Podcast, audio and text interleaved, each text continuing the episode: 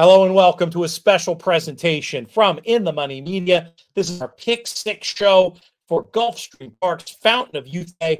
I'm your host, Peter Thomas Fornatale, back with you in the Brooklyn bunker once again. Happy to be joined by two guests who are guys that I always want to talk to before betting Gulfstream Park. We'll get to them in a minute, but want you to know that the show is sponsored by our friends at ExpressBet. ExpressBet, one of the leaders in handicapping contests. And there's a big one this weekend. The Ultimate Betting Challenge is happening. You can play online, you can play at Gulfstream.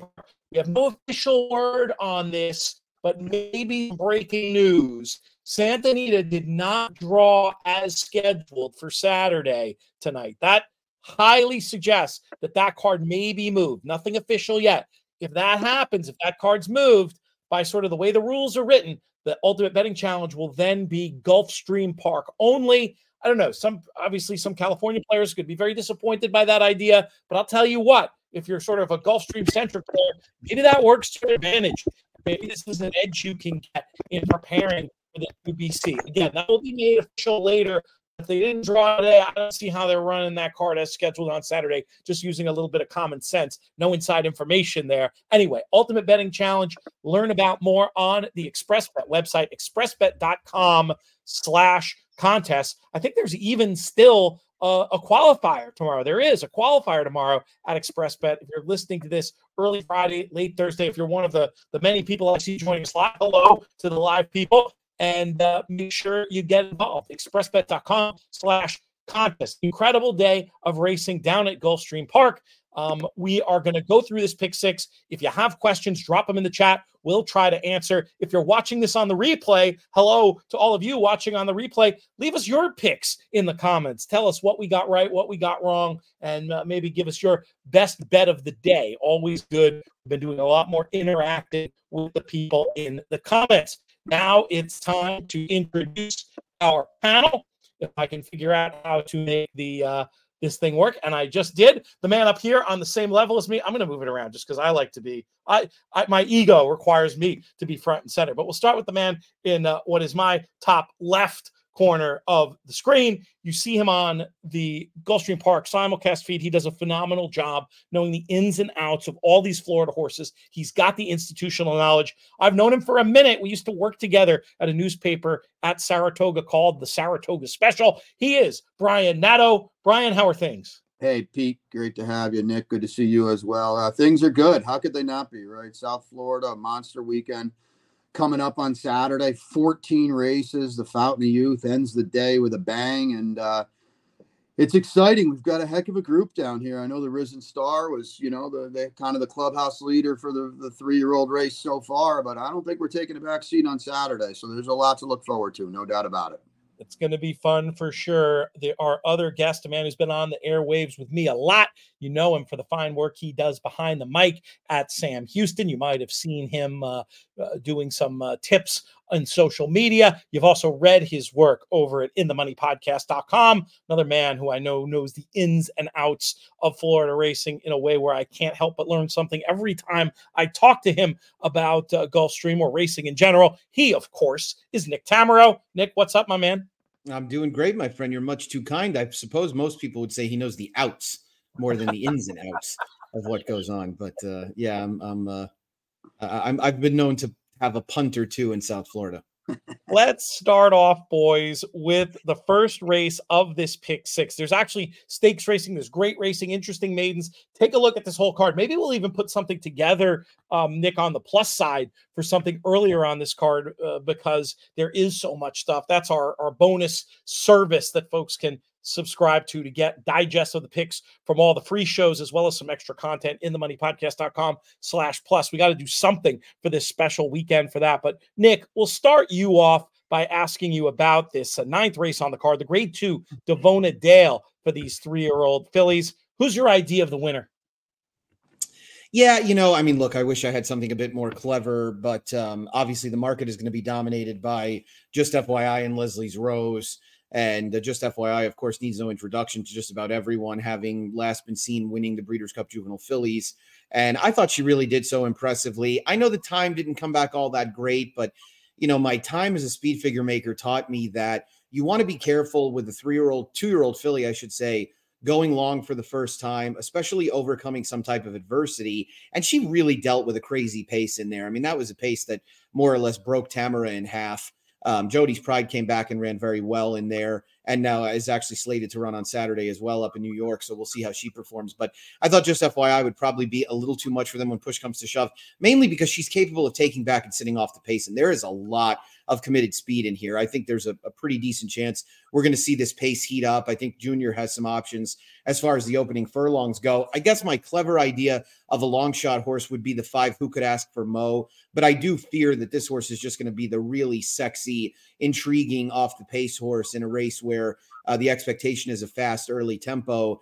She's going to be coming from off of it. She's run well if you're a pace figure aficionado against the grain of the race in three straight starts and not much, not so much in her debut, but in two two turn races at Tampa, she's overcome slow paces both times. I mean, she might be sitting back there farther back than she's ever been, but just start licking her chops about the half mile pole and say, man, they're flying in front of me. So she was sort of my other idea. I'm a little skeptical on Leslie's Rose. I'll tell you this much: if you're a Thoro-Graph player, Leslie's Rose is an absolute standout. I mean, she got a four and a five in her first two starts. Um, I should say a five and a four, uh, but also had basically nothing go wrong right? She got involved in slow paces both times and parlayed those into to pretty uh, solid wins, including a win over Gunsong, who came back impressively. I just think at this point, with the expected forward move with uh, just FYI, I think she'll be a little too much.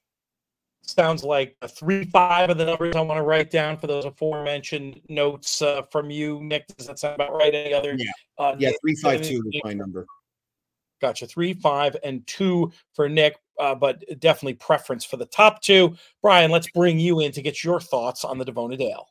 Yeah, I didn't have a lot clever, uh, Pete, and and I kind of was with Nick until on Leslie's Rose, and then I I thought Leslie's Rose had to work a little too hard to beat Gunsong, and then Gunsong came back and absolutely decimated a field and a nice Chad Brown horse. Like she is going places. So uh, Nick said it perfectly too. If you are a sheets guy, I mean Leslie's Rose. I, I, I had a beer bet with somebody. I, I, made just FYI seven to five and Leslie's Rose eight to five. Guys, I wouldn't shock me at all if Leslie's Rose is, is favored in this race. She's fast, and I was. Nick brings up a really valid point about two-year-old figures and, and, and fillies stretching out and stuff. I was kind of taken aback at how quote unquote slow, just FYI, um, is, and and or was, and now you know this is not, as we all know. Bill Mott said it himself. Let's get started here. We're aiming for the Kentucky Oaks. We're aiming for the Gulfstream Park Oaks. Uh, so if you're going to beat a champion, we all know this is you know theoretically the spot to do it. And I think Leslie's Rose, you know, probably needs this race a little more just to prove that she can play with uh, a, a filly like this. So I have a tepid call to her. I thought the gap was pretty sizable to the rest of them. Into Champagne's good. That would be my one funky kind of clever horse. She's kind of like what Nick mentioned uh, as well with Shug's horse, who could ask her Mo. Into Champagne is another one who should be able to sit back a little bit. She was good winning the Glitter Woman in the slop. She didn't have a clear go of it. She had to wait, and it was once Julien Leparoux got the seam, you know, the race was over is she good enough to to beat two fillies that I think we probably both agree are, are, are, pretty talented individuals? I don't know, but that would be my, you know, Nick threw out who could ask for Mo. That would be my kind of funky horse, but I don't know if she can beat both of them, you know, and that's uh, she she might need both of them to stub their toes a little bit. Maybe wanted to mix in though in the vertical exotics. I hear you, and you never have to twist my arm too hard on a name that I'm pretty sure is a Rupert Holmes hunch play from the classic Escape, the Pina Colada song. I'm assuming that's where it comes from. The the classic line, "I am into champagne," and he gets very animated. Anyway, um, I think it's very straightforward. The thing I really like about just FYI is I totally hear the point on the on the the, the final figure that Brian was making. But when a horse, in theory, when a horse who's a closer, in theory, has enough early gas to to make the top uh, at least according to the Timeform US algorithm. I just the, I, I see a perfect trip unfolding, and I'm going to be very uncreative here. And if if you get seven to five, eight to five, uh, I I would be comfortable wading in the waters with just FYI. Dale. Let's move it along to the 10th race on the program. Um, and we'll get some more thoughts on this loaded card in the form of. And let me tell you, let me ask you, Brian, if they make you say on TV, if you call this race the very one or the the very one, because my understanding of grammar, it should be the the very one. Grade three action for these fillies and mares going a mile and three ace on the turf. But but start off with how you're going to pronounce this, how, how you're going to say the name of this race on TV, and then give us your thoughts. I never thought about it to be honest with you, but I'm pretty sure I'm just going to say the very one. But I guess I guess on a technicality, you are right. The, the very one. I don't know. Now I'm going to be all distraught. I don't know. Who wins the thing? Boy, that's a good question. I think the tactical speed of Sister Luann's got to play in here. Um, you look at some of these horses, Cairo Consort, Al Cali, our Cali Kim's somewhat tactical, but you know this turf course weather looks great. By the way, guys, that's pretty cool. Um, this turf course, we all know it. I don't have to tell you or the guests or the you know people watching. It's going to play to speed, and Sister Luann's got the tactical speed to get first run on a bunch of these gals and uh, I'm not quite quite so sure we haven't seen the best of her yet. So she's a tepid nod, but I do kind of feel like since we're you know we're pick sixing and exoticing here, this seems a little spready to me. Um, Cairo Consort's the, the, the question horse because I'm not so sure she's improved from three to four. She might be one of those fillies that never really bridges the gap from three from two to three to three to four, let alone. I know she kind of has a big figure out of the, the Pegasus. She didn't do any running in that race whatsoever. I mean, you look at the running line of a sister Luann, who, if nothing else, was at least up there chasing a pace that held together pretty nicely. Um, so I, am I'm, I'm much more til- tilted towards Cairo Consort. And I think our Kelly Kim, I don't want to say she got exposed last time. Uh, I don't think she might have had a trip that some people will, will think. I thought she had the length of the stretch to come through and didn't want to do it. Now she cuts back. So I like Sister Luann in this spot. That would be my pick as well. What did you end up making Sister Luann on the morning line, Brian? They're not they're not quite in yet. You know that dam side pedigree and that pace advantage made me want to want to go that way. What price do you think we're yeah, getting? Yeah, I got her at five to two and Cairo at three. I know Cairo consorts Todd and, and Irad, but Sister Luann, Saffie, and Ken Ramsey, and you know Ken might bet 30 grand on her himself, so I don't know. So it was it was kind of tough. I actually went back and looked at it before we came on. I had initially had Cairo Consort favored, and I swapped them. I know they were both big numbers in the Pegasus, and Sister Luann was was a really big one, but that that's that's where I tilted.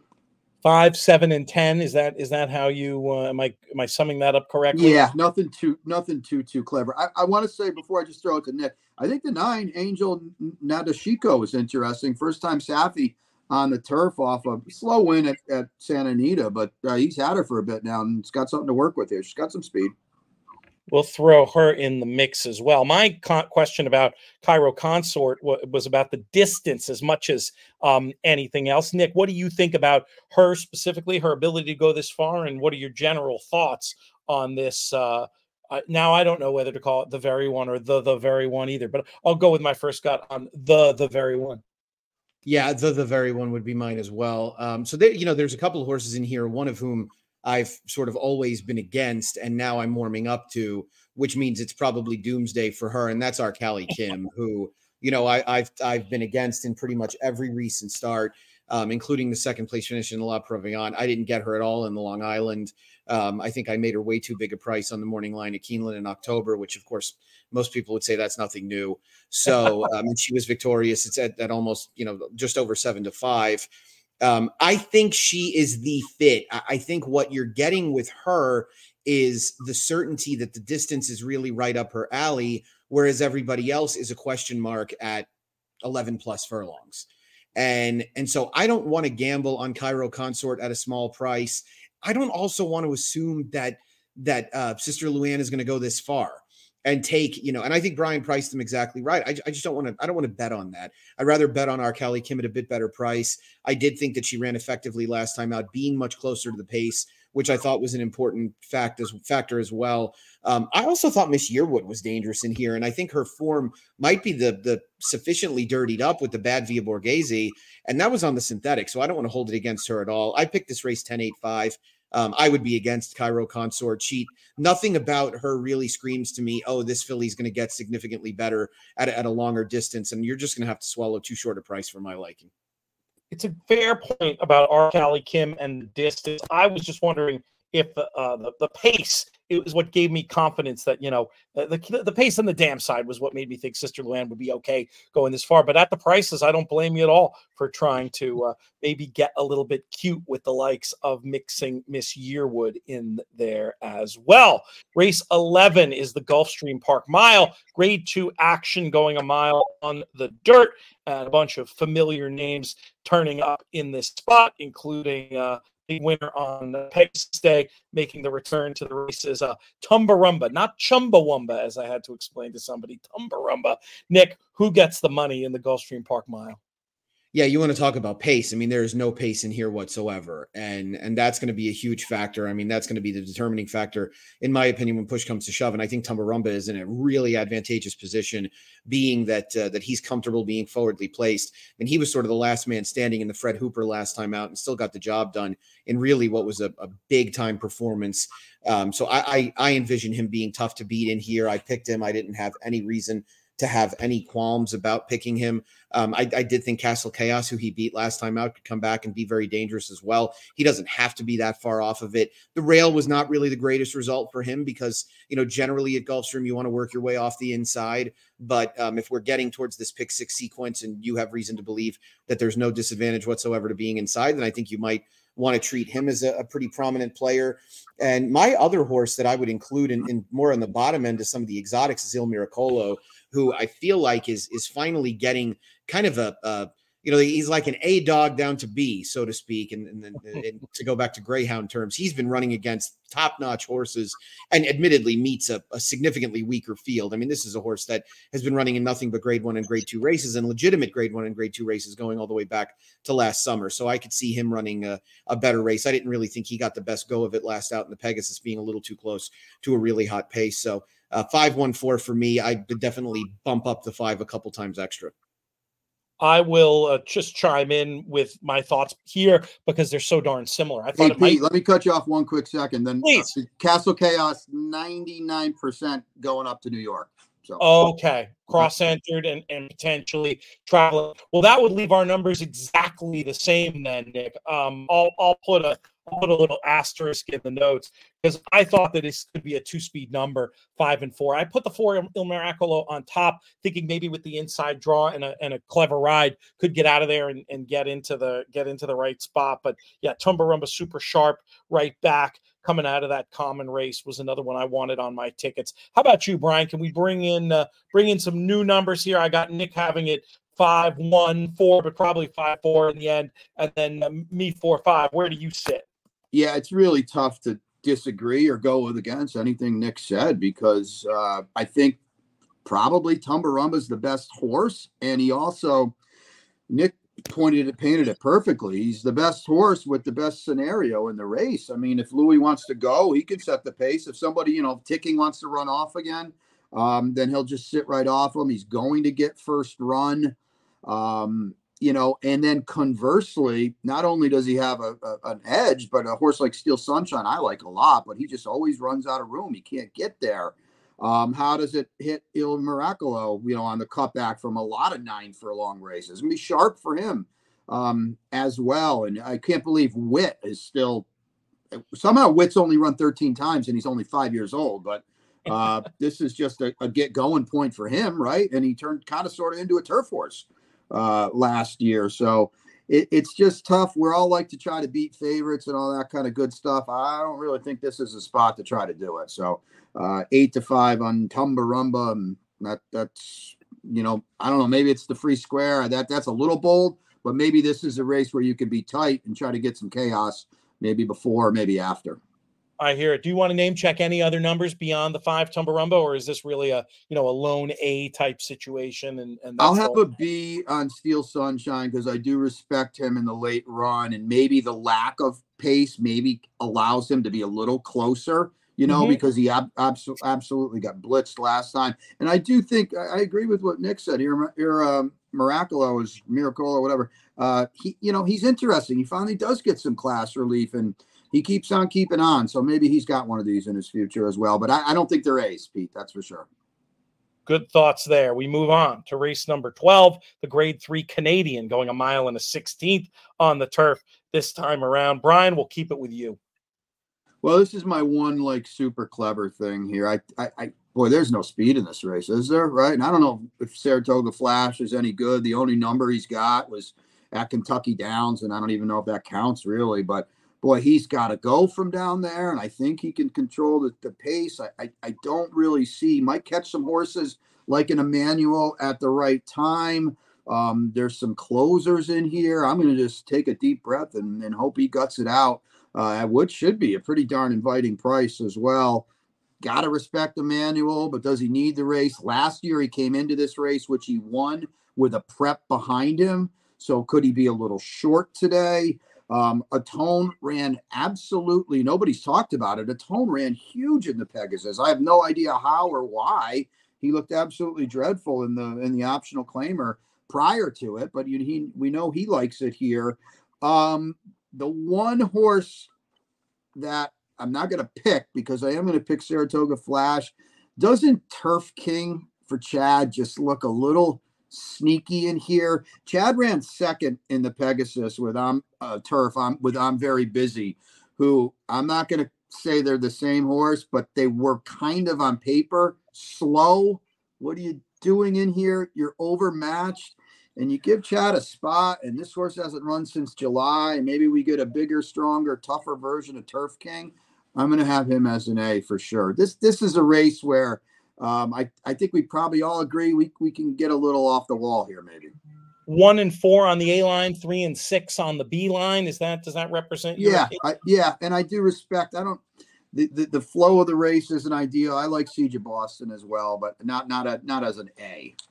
Gotcha. We'll throw that one in on the backup line. Nick, how about you? What are your thoughts? Yeah, I you know I I do get the temptation with Saratoga Flash for sure because it does look like he can be in a really advantageous spot pace wise. I mean, Emmanuel is versatile enough to be forward, I think, so he doesn't have to give up terribly much ground. Same with Smoke and Tea. Um, the good thing about Smoke and Tea is it feels like he's been able to be positioned just about anywhere by Johnny, and I do think you know that that sort of ideal Johnny V first over stalking trip is is a, a real possibility. So I think he's got uh, he's got that you know that club in his bag, so to speak. I did think there were some interesting off the pace horses. I do fear that they might be up against it a little bit in terms of race flow. Siege of Boston was kind of the biggest one to me. I thought his Tampa Bay was probably a better race than it looks on paper, and we've seen running B and Never Explained both show glimpses of being really solid horses. He's now second off the layoff. He's run effectively on multiple occasions uh, around two turns without Lasix, et cetera, et cetera. So I think he sort of checks every box in that respect. And I think he'll end up getting the right kind of trip as long as there's a little bit of pace in front of him. Um, but I mean, again, the fear, of course, as Brian alluded to, is the Saratoga Flash is loose. I guess in sort of a crazy way, Giant Game kind of holds the key to this race because he really is the horse that you could see putting the most pressure on Saratoga Flash early, and um, and that you know could really set things up for somebody to come from a little bit off of it. So I, you know, I'm I'm gonna I'm gonna probably pick Smoke and Tea. You know, I would say that my numbers are going to include some combination of two, three, and five on the top line. I don't want to be totally against Atone. I think he had enough trouble in the Pegasus to be given some consideration. And maybe he's just kind of a South Florida wonderkin. I, I can't explain why he didn't run well on numerous occasions last year, but really has now put forth his best uh, best efforts in South Florida for a couple of years. He was the one I picked, and it's almost like just a trainer play at this point. Honestly, when you see, you know, the maker, uh, the maker success in in on in, in the turf really everywhere, and this horse's affinity for for Florida as well. I, I had the six on top, the three as an A, too likely to ignore. Saratoga Flash I had in the mix as the pace play, and uh, and I think the case on Smoke and Tea is a strong one, and this horse could really trip out under under Johnny in this spot. And this is another situation where I feel like in uh, this meet in the last few years we've seen the the McGaughey runners overperform. So very spready for me. Six and three on the A line. One and two on the B line. Nick, I wrote you down just two, three, five as A's. Do you want to? Do you want to throw in some B's? Six. Throw that six in as a B for uh, the maker factor there as we finish our chat about the Canadian. And we go on to race 13, which is the Honey Fox, fillies and mares, four and up, a mile on the turf. And uh, this was a race I thought had an abundance of pace. And I was eyeing a closer. Do you think I have that general idea right, Nick? And who is going to get the money?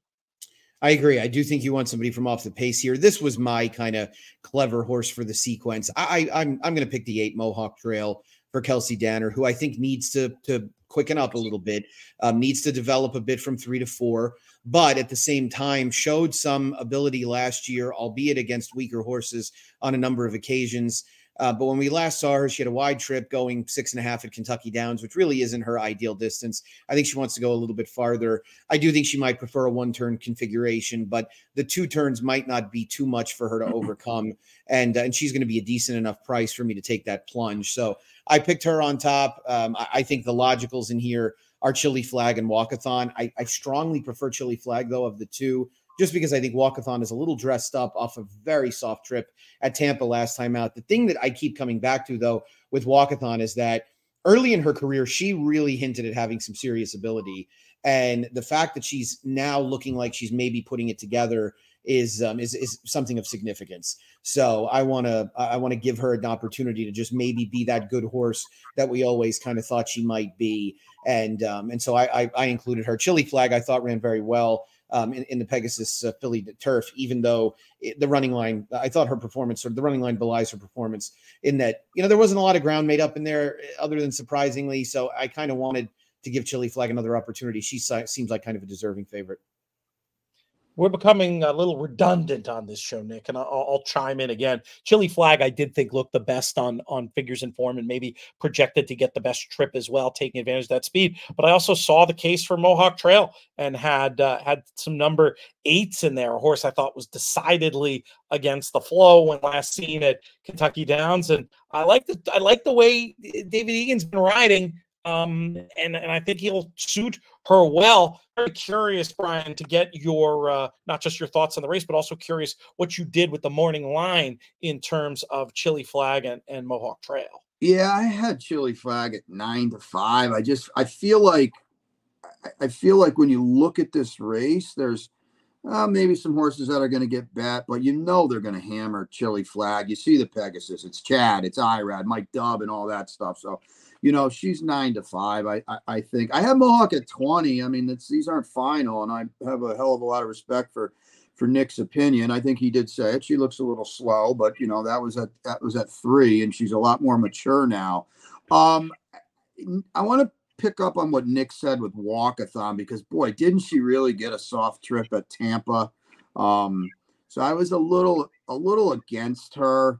Uh, Be My Sunshine did check late. She was certainly never going to win the race, but you know she's Saffie and Ken Ramsey, and she's three for four here.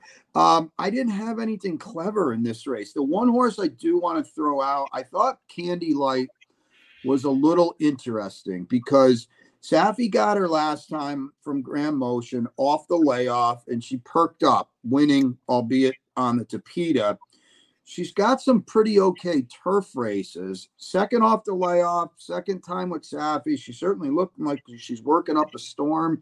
Um, and she's another one of those horses, as you guys alluded to, and I agree with the, the profile of this race is a little off the pace. So I, I was looking for some some horses. You know, I, I'm not saying it's going to melt down, but I think we all agree that we want some horses that are going to have the ability to come from off of it a little bit.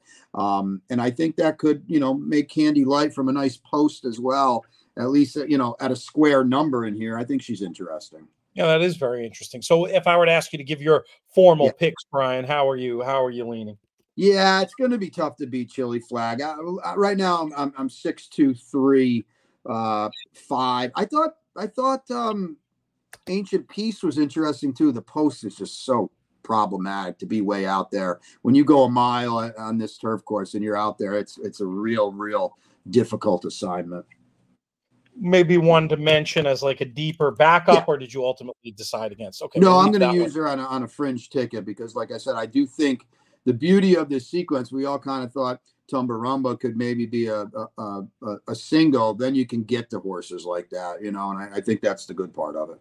Absolutely. Ticket construction, so much the key. And of course, just because we're talking about this pick six sequence, you know, we fully encourage folks, especially depending on what your budgetary limits are um, and your risk tolerance, you know, nothing wrong with uh, focusing in on a double within the sequence or even, even the old pick one just uh, find the winner with some of these horses we're talking about that might be interesting prices as opposed to you know putting it all on in the more lottery style of uh, of a bet like uh, like the pick six. Let's go to the race that gives the day its name the fountain of youth.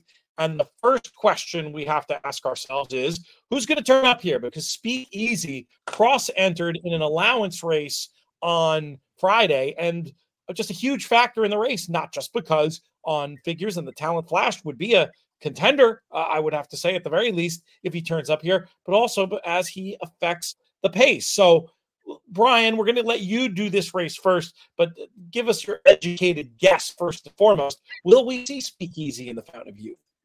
Uh, you know what? It's uh, as we do this, obviously live on Wednesday night. I, I, have no idea, to be quite honest with you. Um, to me, if you just handicap that part of it, I, I kind of feel like he will run because then if he doesn't run, then all your chips are in whatever final prep race, and we'd love to hope it's the Florida Derby, but whatever final prep race uh, Todd Pletcher chooses, you know, he darn well better what at least run second. So um, I I, I kind of feel like he's going to show up on Saturday, and uh, boy, I'll tell you what, if he does, then then the entire complexion of the race. Let's just assume he's he's in this race, but it looks hellacious up front, doesn't it?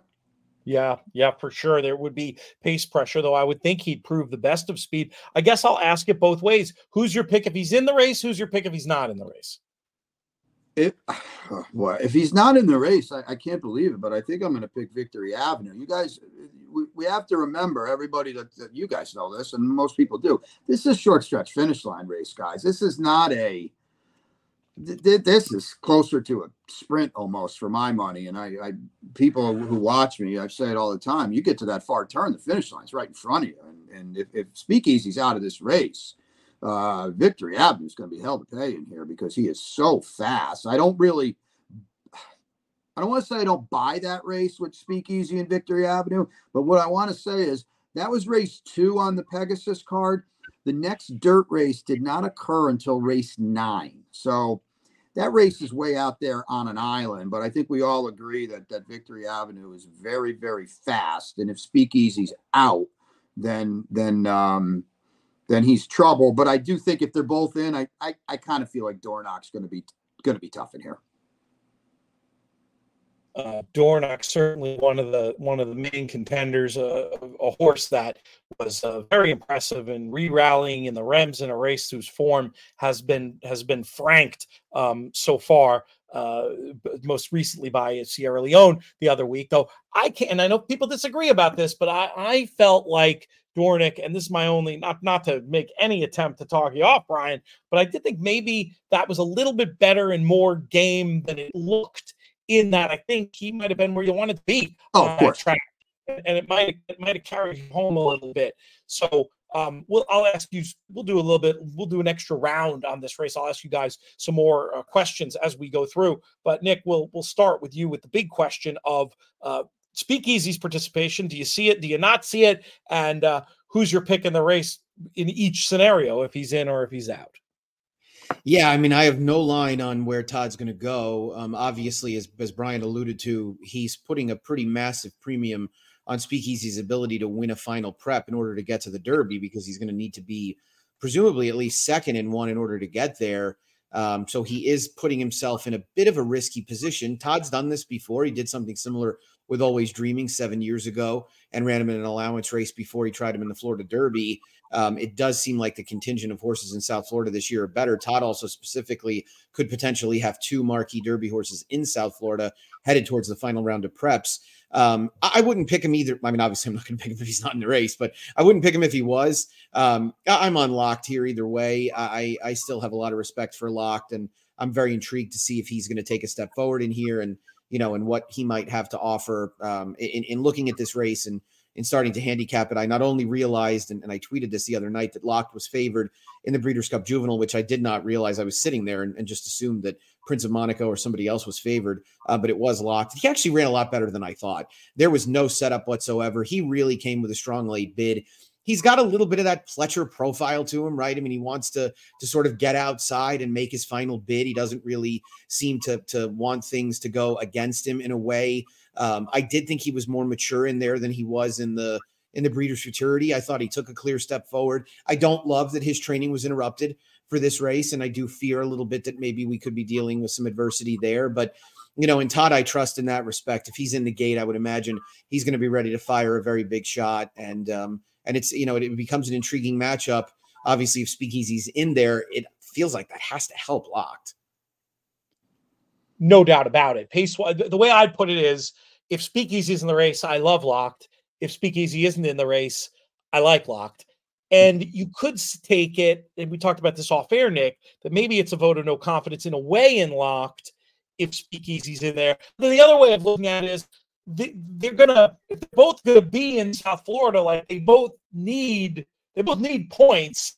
So even if they run one two, like maybe it's not as much maybe we're getting to a point where there's few enough prep races left where you could say, well, they're they're each running, so we can sort of figure out exactly where he is with them, and and maybe it's not so bad. I I, I don't know. I throw up my hands. At the end of the day, I'm going to pick Locked. I think you made a key point, Nick, that's been sort of a little bit underrated in terms of the Breeders' Cup Juvenile. I'm, I'm not saying there was some massive bias uh, on Breeders' Cup Friday because there weren't that many dirt races. It's kind of hard to tell but it was interesting like racing flow had it very notable that not as much the way I'll put it is that not as much closing happened as you would have expected. I think especially in the juvenile itself, you can make a case that Locked was against the flow, and I've seen people dismiss him as, oh, he was this well beaten third. Well, if if fierceness was totally with the flow and he was totally against the flow, like the distance between them probably isn't as great as that. I know, you know, Fierceness unfortunately threw up on himself in his return to the races, but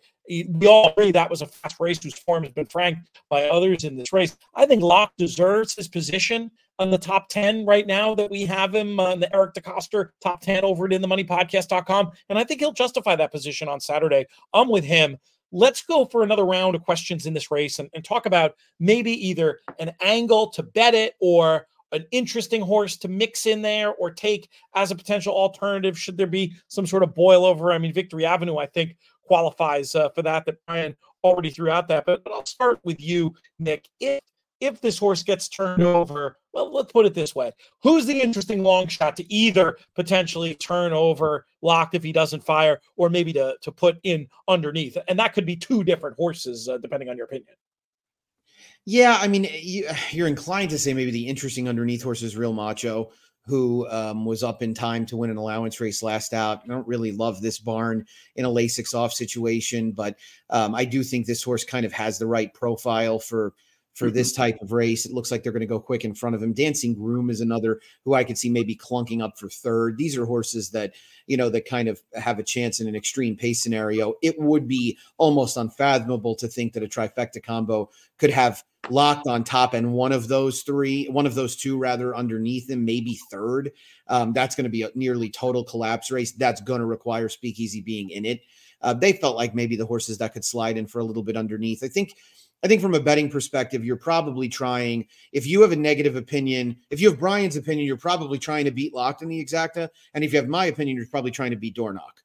So um, is a he wins, I lose horse in this race. Um, I just, you know, as a rule, and, and I hate applying steadfast rules to handicapping. It's a quick way to lose money. But um, I can't bet horses off of gold rail trips like his last time, even as much as uh, as it looked like he maybe came back along the inside. I think he was significantly aided by a, a very strong track profile in there. And um, quite honestly, I think the the horse that makes the Remsen a little bit of an eyebrow raise is domestic product because domestic product came back and ran significantly better in the Holy Bull where he had an inside trip again, but he had an inside trip in the Remsen and didn't run well at all.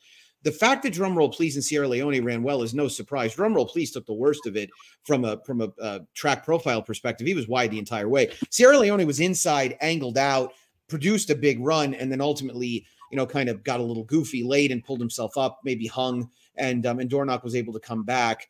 Um, you know, I'll be I'll be perfectly honest. I also don't trust Danny Gargan with a horse that needs to move forward from year to year. I mean, we saw this last year with WHNL. Um, I think Dornoch is definitely a better horse. He's a more seasoned horse, but um, I'm just going to make him prove it to me. And, and I think you can take a stand with horses like that at two to one or five to two that you wouldn't want to if they were going to be six or eight to one and offer real value you always give extra credit to people who've done it before. I mean, it's no knock on uh, you know Danny Gargan. It's it's just it's mm. easier to to trust it when you when you've seen it um, year in year out, and and you know that's maybe a positive too for uh, for for the forerunner you mentioned, uh, Victory Avenue. Mean, there was so much hype on this. I said forerunner, it's a three runner, isn't it? Yeah, three runner Victory Avenue. Who there was so much hype on ahead of that debut, and and you know we saw um, Gustavo Delgado use this race last year as a jumping off point, or that race, I should say, as a jumping off point to Derby success. Brian, you've already mentioned an interesting long shot angle in terms of Victory Avenue.